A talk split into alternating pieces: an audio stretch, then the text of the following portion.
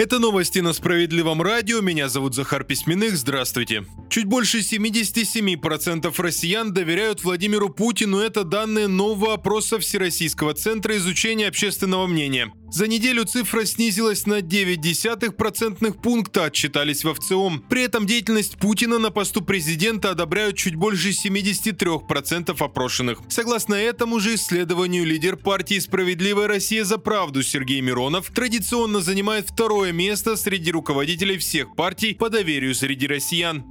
Жители страны поддерживают инициативу пересадить депутатов и чиновников на отечественные автомобили. Это данные опроса одного из порталов по поиску и подбору персонала. Оказалось, что 75% уверены, что государственные служащие должны ездить на российских автомобилях. Участники опроса утверждают, что это поможет развиваться отечественному автомобилестроению. Добавлю, что при этом большинство не верит в то, что такая реформа вообще может произойти. Интересно и то, что именно владельцы иномарок чаще, чем владельцы российских авто, голосовали за такие перемены для депутатов и чиновников.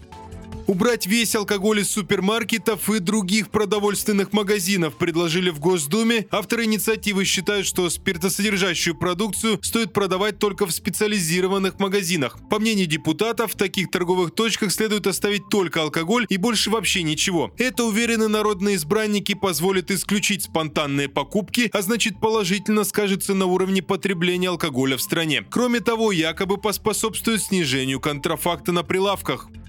Продолжает выпуск новости Центра защиты прав граждан. В Томске наши специалисты помогли избежать, возможно, серьезной трагедии, а может и спасли кому-то жизнь. Валентина Владимирова заметила, что на доме, где она живет, начали появляться трещины, прямо на несущих конструкциях здания. Трещины росли в размере и казалось, что уже никто не застрахован от падения кирпича или штукатурки на голову. Управляющие компании, по словам Валентины Владимировой, никак не реагировали на аварийное состояние фасада, и она обратилась в Центр защиты прав граждан граждан. Медлить было нельзя, и наши специалисты оперативно составили и отправили обращение начальнику департамента ЖКХ и государственного жилищного надзора с просьбой разобраться. Неплановая проверка подтвердила, что повреждена кирпичная кладка ограждающих конструкций лоджий, а это значит, что необходим срочный ремонт. Этим и обязали заняться управляющую компанию. Позже Валентина Владимирова рассказала, что нарушение устранили, и теперь состояние дома не вызывает опасений. Центры защиты прав граждан работают по всей стране и совершенно совершенно бесплатно. В Томске ищите нас на улице Гагарина 3, строение 2.